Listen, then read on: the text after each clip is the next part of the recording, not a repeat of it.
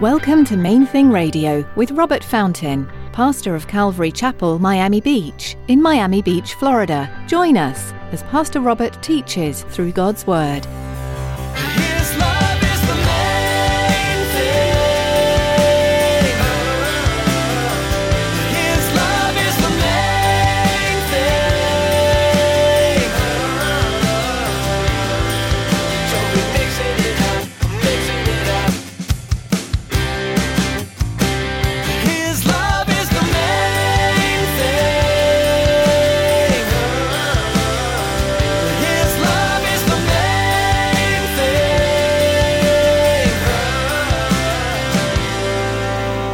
What was the criteria that I was using for the yes or the no?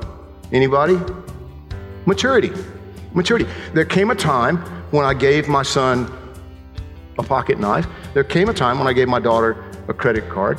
But initially I said no. Why? Because I love them. God will say no to you because he loves you. Parents say no a lot, but it's not to be mean or out of spite. Today, Pastor Robert shares some insight into why no is sometimes the most loving thing to say. Sometimes saying no means keeping a child safe and setting them up for success later in life. The same is true with God. He says no because He has our best in mind. Stick around after today's message from Pastor Robert. I have quite a bit of information that I'd like to share with you our web address, podcast, subscription information, and our contact information. Now, here's Pastor Robert in the book of Acts, chapter 4, as he continues his message Boldness. His love is the main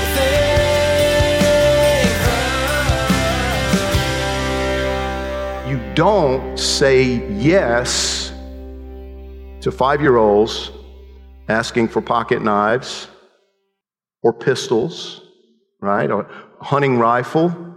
No, not yet. You got later on when they grow, maybe, and you can do some training and you can give some experience. And in the same way that only a fool gives a credit card to a 13 year old girl. Am I right?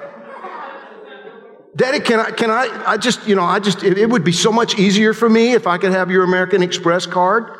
No. Now, there came a day when I said yes to my daughter with regard to a credit card because she needed to be trained and she needed to be, right? So it wasn't a permanent no. But what was the criteria that I was using for the yes or the no? Anybody? Maturity. Maturity. There came a time when I gave my son a pocket knife. There came a time when I gave my daughter a credit card. But initially I said no. Why? Because I love them. God will say no to you because he loves you. Right? And it doesn't matter. You can have two, three, or 300 people in agreement. He's still going to say no because he loves you. Okay? Does this make sense? But Jesus promised us, He promised us that if we gather together, He shows up. And if we gather together and come into agreement, the implication here, something powerful can happen, right? Now, second action point. Some of you should already have guessed it. Pray together. You don't just gather together. See, one of the mistakes that we make a lot of times is we do go beyond attendance. We are gathered together. We are, it's like, okay, you know, brothers together, sisters together, but then we stop. We don't pray together at that point. Now, I, this is something that I personally have been convicted about because, you know, it'd be like three, two, three, four, five, six of us, you know, get on motorcycles and go for a ride. And we have a great time of fellowship. Christian brothers, you know, great time of fellowship, but we don't take a minute to actually pray. Yeah, we pray that God will bless the food, but we don't pray. These people gathered together and they prayed together, right? Verse 24, when they heard that, heard what? Heard about the threats. Peter and John came back and said, Man, the priests are, they're the same people that killed Jesus. Now they're after us.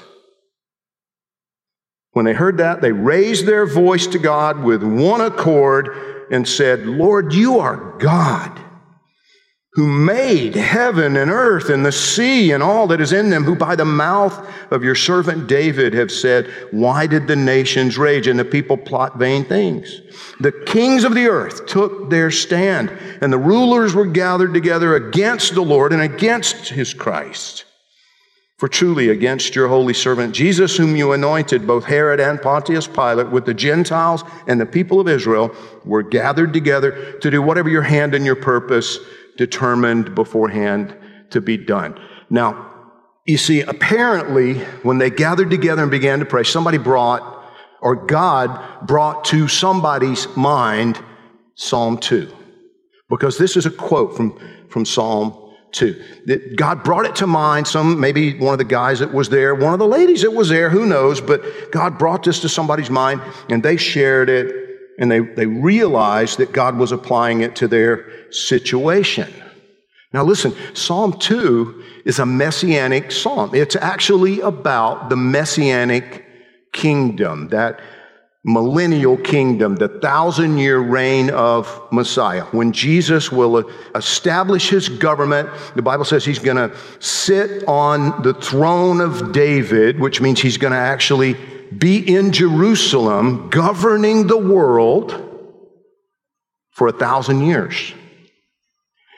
And during that time, at the end somewhere, the kings of the earth are going to come against it. They're going to gather together and, and they're going to make war against God.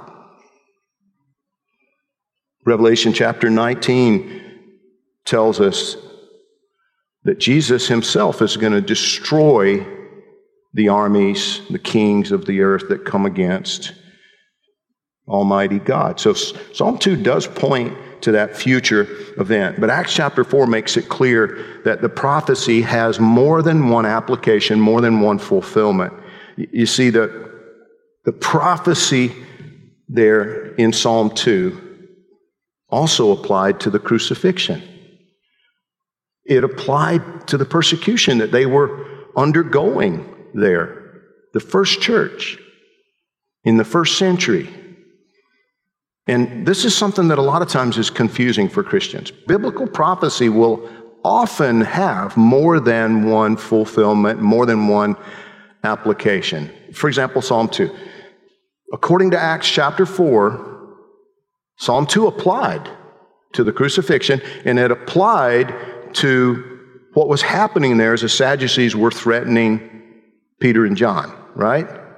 But it also will have its ultimate fulfillment when the kings of the earth make war against Almighty God and Jesus destroys them.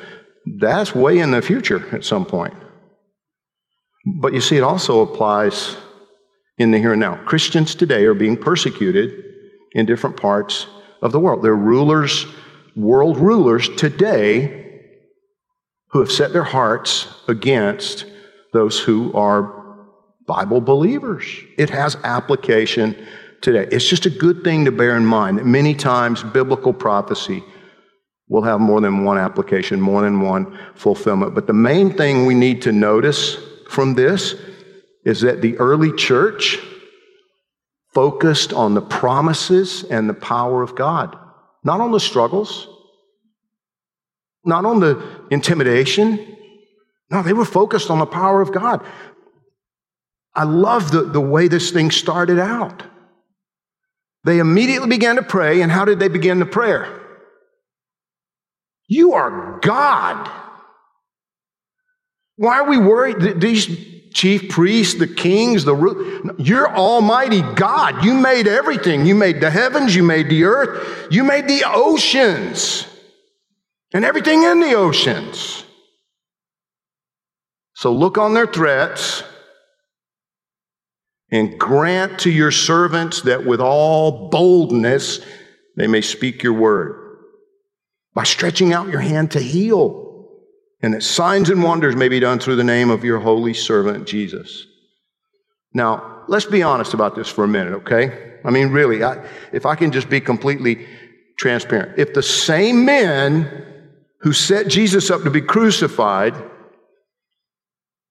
were now threatening me, I'd have probably prayed a different prayer. You're Almighty God. Please just wipe them out. Lord, please. I need protection, God. Just, would you please just kill them all?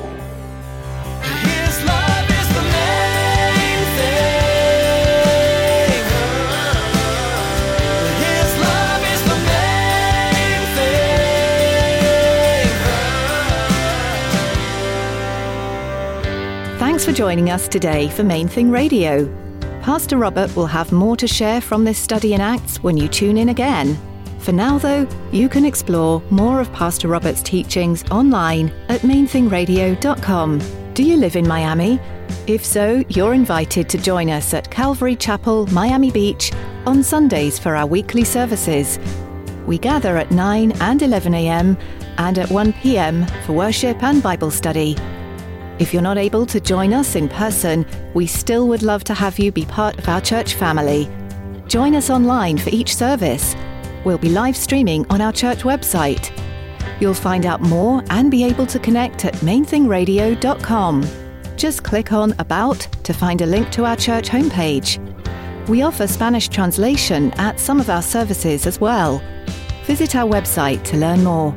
We'll also be streaming on Facebook Live. Just search for Calvary Miami Beach and be sure to like our page for the latest updates. We also invite you to subscribe to our YouTube channel. Just search for Calvary Miami Beach. We'd love to hear from you too. Give us a call at 305 531 2730. When you call, please let us know if we can be lifting you up in prayer. That number again is 305 531 2730. That's all for today. Tune in next time for more, right here on Main Thing Radio.